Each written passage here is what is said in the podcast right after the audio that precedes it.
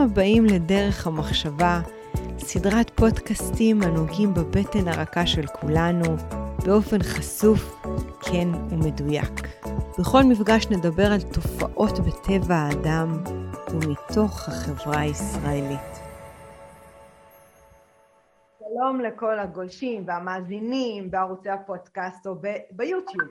יש מונחים שאנחנו שומעים אותם בערוץ החדשות, פאנלים, בשיחה בסלון, ואנחנו לא תמיד מבינים לעומק מה זה אומר. למה? בגלל שלפעמים זה יושב על האני מאמין שלנו, דעות שאנחנו גיבשנו עם הזמן, ולפעמים זה לוקח אותנו לאיזשהו עולם דימויים פנימי שהוא לא בהכרח יושב בד בבד עם, עם המציאות שלנו. לשם כך יש את הפודקאסט דרך המחשבה שאנחנו מביאים מומחים, מביאים אנשים מיוחדים שככה יפתחו לנו את הפריים ויעזרו לנו להבין את העולם שאנחנו חיים בו טוב יותר. ולשם כך יש לי את הכבוד, יש לי את העונג, אני שמחה לארח את דוקטור ענת הוכברג מרום, שהיא בעצם יועצת מומחית, יותר נכון, לגיאופוליטיקה, יחסים ומשברים בינלאומיים. שלום ענת. היי, צהריים טובים. אז הצלחנו בין כל הטירוף שאת נמצאת בו ברעיונות ומאמרים ואת יועצת פה וחוזרת משם, טסה בעולם ואני רוצה רגע אחד לתפוס אותך בשבילנו, אנחנו פה המאזינים, לנסות לברר כמה מושגים שלי לפחות הם לא מדויקים עד הסוף. קודם כל מה זה אומר ענת סייבר? מה זה סייבר? מה זה סייבר, cyber security? טוב, האמת היא שבמילה אחת, אה, בניסיון לפשט משהו כל כך מורכב, שאני חושבת שאין למישהו הגדרה אחת, אחידה, מסוימת, מרחב דיגיטלי, מרחב דיגיטלי של האינטרנט והרשתות החברתיות ועוד הרבה הרבה הרבה מעבר, שאנחנו מדברים כאן גם על ממד טכנולוגי וגם על ממד uh, תפיסתי הרבה יותר עמוק, הרבה יותר רחב, uh, ומה שאנחנו רואים, או פחות רואים, או פחות גלוי לעין, זה רק חלק ממנו, כי העולם הדיגיטלי של היום, במיוחד בתקופה הזאת, ואנחנו מדברים רגע דקה לפני המאבק באירופה, זה עולם מורכב של רשתות על רשתות של תקשורת, תקשורת דיגיטלית. אני לא נכנסת כאן לרמת הרזולוציה של ביטים ובייטים, אבל הכוונה היא אה, אה, פלטפורמה מאוד עשירה, מאוד מגוונת, שמאפשרת אה, טכנולוגיות אה, חדישות כאלה ואחרות, לשדרג את מערכת היחסים שלנו כאנשים, כאזרחים, עם ה, מה שהטכנולוגיה היום מציעה לנו, וזה עולם ומלואו. מספיק לחבר את המקרר לטלפון, לדוד מים חמים, לדוד הסולרי או למכונית חכמה וכן הלאה, כדי להבין היום שפעילי הטכנולוגיה לוקחים אותנו לעולמות אחרים, יחד עם זה צריך להישאר עם רגליים על הקרקע ולהבין שאנחנו אמנם בעולם טכנולוגי מאוד מתקדם, אבל גם במציאות הרבה הרבה יותר קשה. אבל מה ההבדל בין סייבר לטכנולוגיה? כאילו, איפה, איפה ההבדל? טכנולוגיה אני מבינה, אנחנו הולכים לעולם מוטרף, משוגע, אינטליגנציה מלאכותית, אה, רובוטים, אה, אנחנו עוד מעט נמצמץ בעין ונוכל לצלם, אין סוף לפיתוחים, אבל מה זה, איפה, איפה הנעיצה הזאת של הסייבר? זה, זה בעצם... כמו לקחת, אה, אה, אני אעשה את זה בהפשטה הרחבה ביותר, זה כמו לקחת את השם המשפחה הרחב ביותר ולקרוא לו סייבר, ובתוכו יש שבטים, יש קהילות קטנות שנקראות טכנולוגיה. טכנולוגיה מסוימת, אה, אם זה בינה מלאכותית, טכנולוגיה אחרת מאפשרת 5G, אה, שזה כישורים בין הרשתות השונות הדיגיטליות, המובייל, הסלולר, לבין אמצעים אחרים נוספים שקשורים אחד לשני. אני אקדים ואגיד, אני לא מתעסקת כאן בצד הטכנולוגי ובליבה הטכנולוגית, אלא בקישוריות ובהשפעה של הטכנולוגיה עלינו, כציבור משתמשים, ויותר גרוע, כגופים שהם אנטי-דמוקרטיים וחוץ-ממשלתיים שפוגעים בנו ב... מתוך השימוש בטכנולוגיות הכל כך מתקדמות כנגדנו. זה אומר להשתמש באמצעים שלנו כנגדנו. מה זה מתקפת סייבר מהעולמות שלך? כשאת אומרת את המילה הזאת, שמעתי אותך אה, משתמשת בה לא פעם. מה, איך זה משפיע על החיים שלנו? באיזה תחומים זה יכול לפגוע? מספיק היה, אה, מי שככה הספיק לקרוא בשבוע האחרון, מתקפת הסייבר האיראנית המאוד מתוכננת נגד ישראל, אה, הפלת שרתים של אה, משרדים, משרדי ממשלה, בנקים, רשויות וכן הלאה, כשהמטרות הן מטרות מן הסתם מראש, של לפגוע במזיד, בכוונה תחילה, בין אם זה למטרות אה, דרישת כופר ותשלום שיכול להגיע למיליונים רבים ובעצם להשבית ולפגוע לחלוטין באותן חברות, באותם ארגונים, באותם מוסדות שכלפיהם מופנית, מופנית אה, מתקפת הסייבר, וזה יכול גם להיות בהקשר התודעתי, כדי לייצר דמורליזציה, לפגוע בחוסן, בעמידות, בחוזק של החברה, של הציבור, וזו הייתה המתקפה האחרונה השבוע, אני כאן לא אכנס לפרטים בדיוק מהסיבה הזאת, שיש לזה מרחב מאוד, מאוד רחב של אפשרויות פגיעה, בין אם זה ברמה של גם לא לפגוע, או זאת אומרת, גם אם זה לא למטרת כופר ודרישה כספית, המאבק התודעתי לפעמים הרבה יותר קשה, מורכב, ואני אקדים ואגיד שקשה מאוד לשים את היד על התוקפים, קשה מאוד לעצור אותם, אם בכלל זה משהו שהייתי אומרת, אה, אנחנו נוגעים במשהו ו... איך אומרים, יד הדמיון פה אה, יכולה להשאיר את כולנו פעורי פה. יש לי שתי שאלות מתבקשות ממה שאמרת כרגע. קודם כל, איראן נחשבת, נראית, אולי יש לה איזשהו דימוי של מדינה אולי יותר פרימיטיבית, יותר נחותה, לעומת המעצמה של ישראל, מעצמת הסייבר, ההייטק, הטכנולוגיה. איך, איך מדינה כמו איראן היא כל כך חזקה בסייבר? מה קורה שם? איך, איך, זה, איך הם מביאים את עצמם למצב הזה? מה שאנחנו לא יודעים, שאנחנו לא יודעים פה במערב ובמיוחד בישראל, זה שאיראן עם יכולות סייבר הגבוהות ביותר במזרח התיכון, אם לא בכלל בעולם המוסלמי. משנות ה-90 יש לה תשתית אה, ארצית פרוסה בכל רחבי איראן, והמיינדסט, וה, או הייתי אומרת ההשקעה ביכולות של הציבור להבין את האינטרנט ולהיות אה, עם נגישות, עם זמינות למרחב האינטרנט ובכלל הסייבר, הן מאוד מאוד גבוהות ביחס לכל מדינה אחרת במרחב שלנו. יחד עם זה, היכולות סייבר ההתקפיות הלכו והשתפרו מאוד בחמש שנים האחרונות, במיוחד בהקשר של הסכם הגרעין, הגרעין האיראני לפניו, וגם כמובן בהמשך ולאור מה שאנחנו רואים כרגע במציאות הנוכחית, כשה... צריך גם לזכור שאחוז ה... אה, המשכל או מנת המשכל, במיוחד באיראן, היא מאוד מאוד גבוהה, לפלטפורמה, לפלח, אה, לסקטור באוכלוסייה מאוד גבוה, גם נשים, גם גברים, כמות הפרופסורים שם הוא בין הגבוהים בעולם, בעולם המוסלמי במיוחד, מה שאומר שאסור להקל ראש ולחיות בהערכת חסר כלפי איראן, הייתי אומרת אפילו בצורה מאוד מבוקרת וכולם יודעים את הנתונים.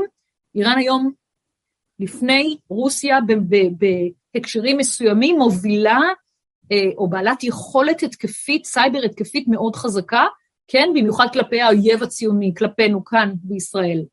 זאת אומרת שבעצם את אומרת שהתפיסה שאיראן היא מדינה נחותה היא שגויה, היא בעצם מתנהגת כמו עולם מערבי מהבחינה האינטלקטואלית, יש שם השקעה בחינוך, בהון אנושי מאוד חכם, אינטלקטואלי, אקדמאי, שהם יושבים מאחורי המתקפת סייבר שנתמכת בטכנולוגיות מאוד חדשות. מאוד, ולא רק זה, אלא שהייתי אומרת אפילו שזה, אה, איראן נחשבת בין ארבע המדינות המובילות טרור סייברי בתמיכת המדינה. וכאן צריך לשים לב להבדל בין יחידות שהן שלוחות של הממשל האיראני, לבין האקרים ופושעים וקרימינלים, אה, פושעי סייבר, שפועלים באופן אנונימי ועצמאי פרטני, אוטונומי לחלוטין, ללא קשר לממשל. כך שהנזק גם מזה וגם מזה, בחזקת אחד ועוד אחד, הרבה יותר גדול משתיים, במובן ה... אה, אה, הנזק שקורה ויכול לקרות היום בכל, בכל שלב 24-7. אוקיי, okay, אז, אז אני רוצה פה לחדד. בעצם את אומרת שמדינה חזקה בסייבר היא לא עומדת רק בזכות עצמה, היא מגייסת לשורותיה שלוחות שיעשו את העבודה. זאת אומרת של מתקפת סייבר ונזקים תודעתיים ונזקים אמיתיים במערכת המחשבים הממשלתיים והפרטיים פועלת גם על ידי פעילים חוץ, חוץ מהמדינה, מחוץ לשורותיה הגיאוגרפיים.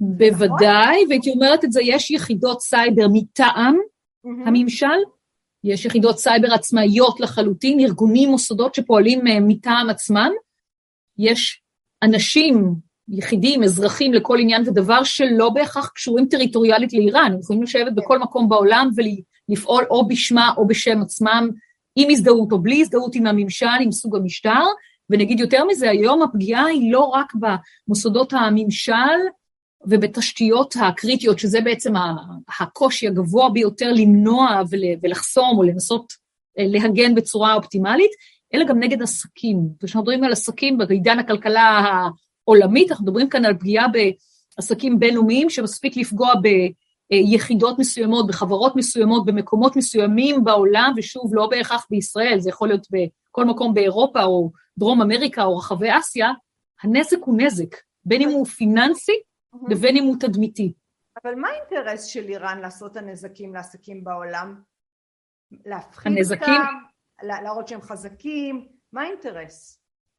זו שאלה מצוינת, האינטרס כאן הוא כפול, והייתי אומרת אפילו הוא עולה על, על מה שאנחנו יכולים לחשוב ולצפות, כי קודם כל די את האויב, ברגע שהם מצליחים לפגוע זה, זה, זה איזשהו, אה, אה, במאבק הפסיכולוגי התודעתי, זה נקודות זכות כביכול לטובתם, כשזה אפקט מצטבר, זה לא אפקט נקודתי פר אותו פיגוע ספציפי או מתקפת סייבר ספציפית, זה אגרגטיבי, זאת אומרת, זה מצרפי ביחס לשאר המתקפות לפני ואחרי, וככל שבאמת היום אנחנו מדברים, הקשר רחב של הכלכלה העולמית, פגיעה במקום אחד, יש לה אפקט מצטבר, אפקט הפרפר, מה שנקרא, כן.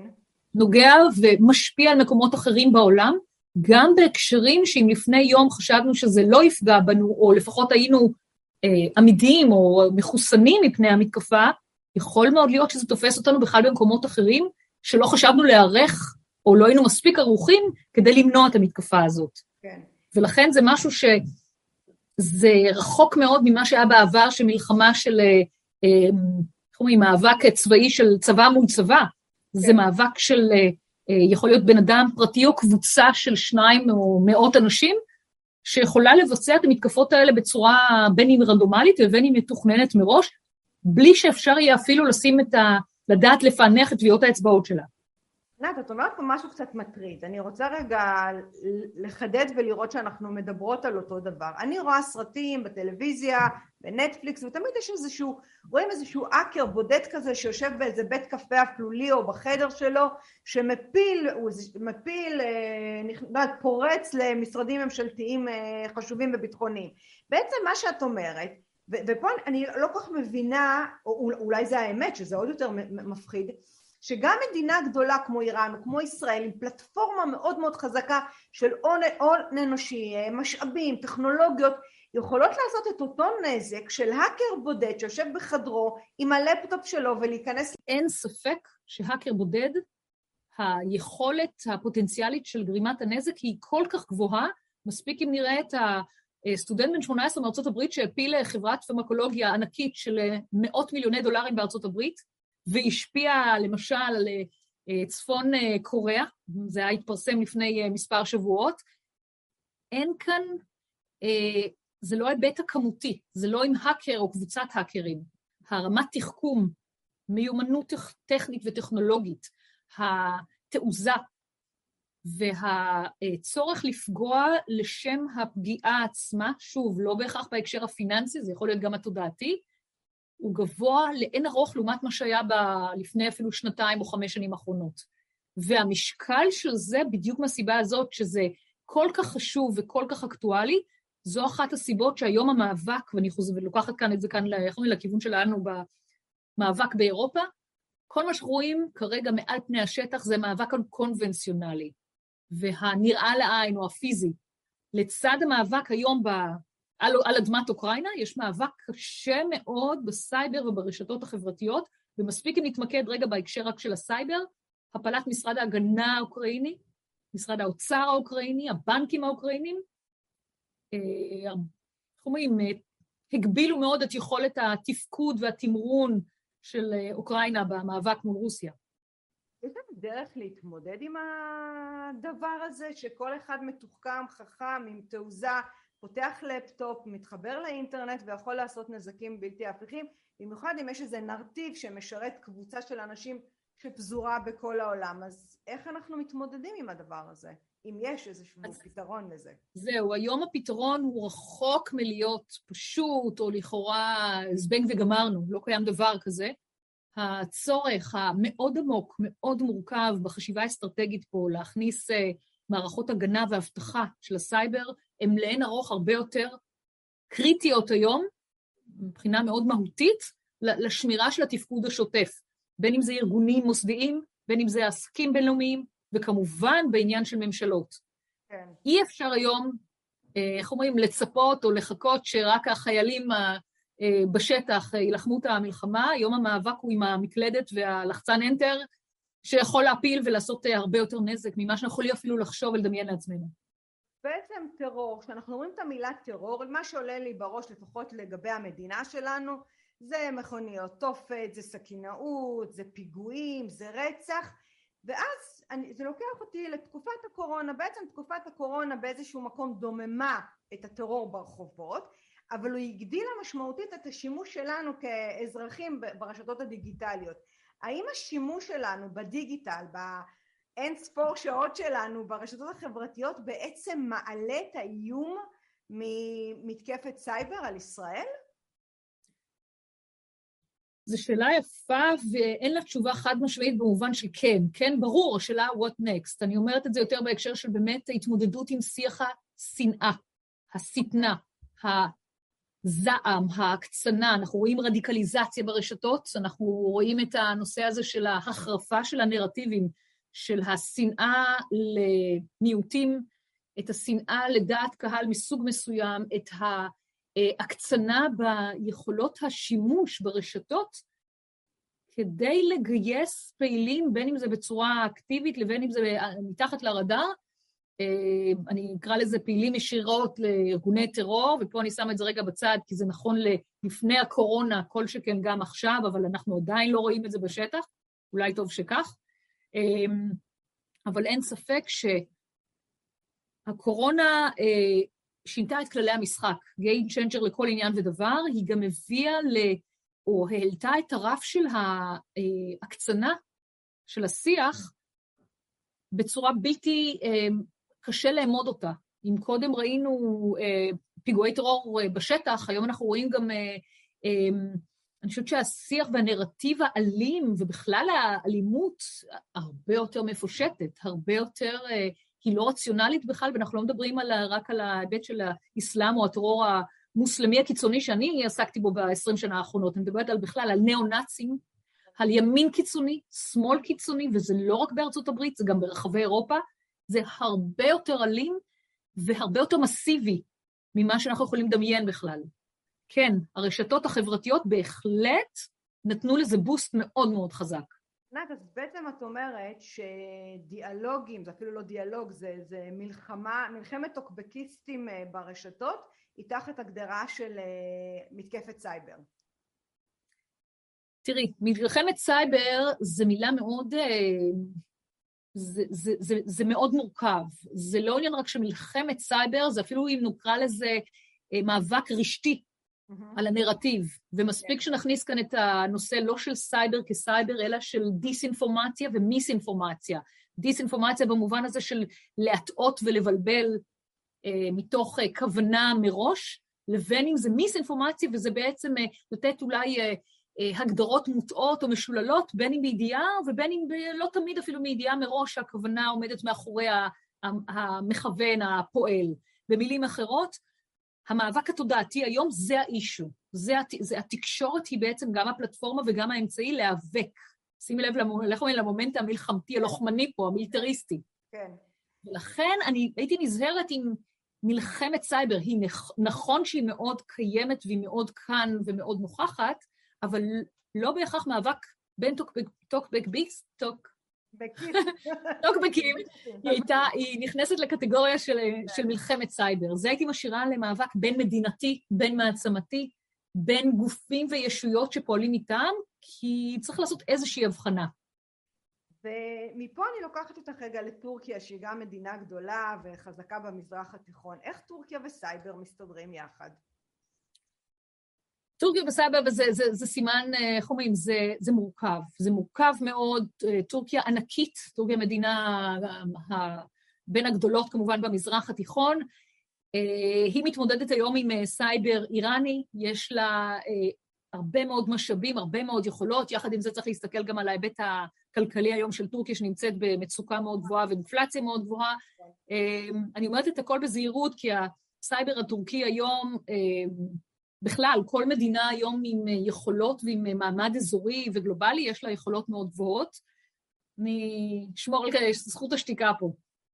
טוב, כי זה, אותי זה מאוד עניין, אבל עם זכות השתיקה, אני לא יכולה לסחוט יותר מידע. אני קצת זהירה, אני נזהרת כן. מהתוויית אה, כל מיני...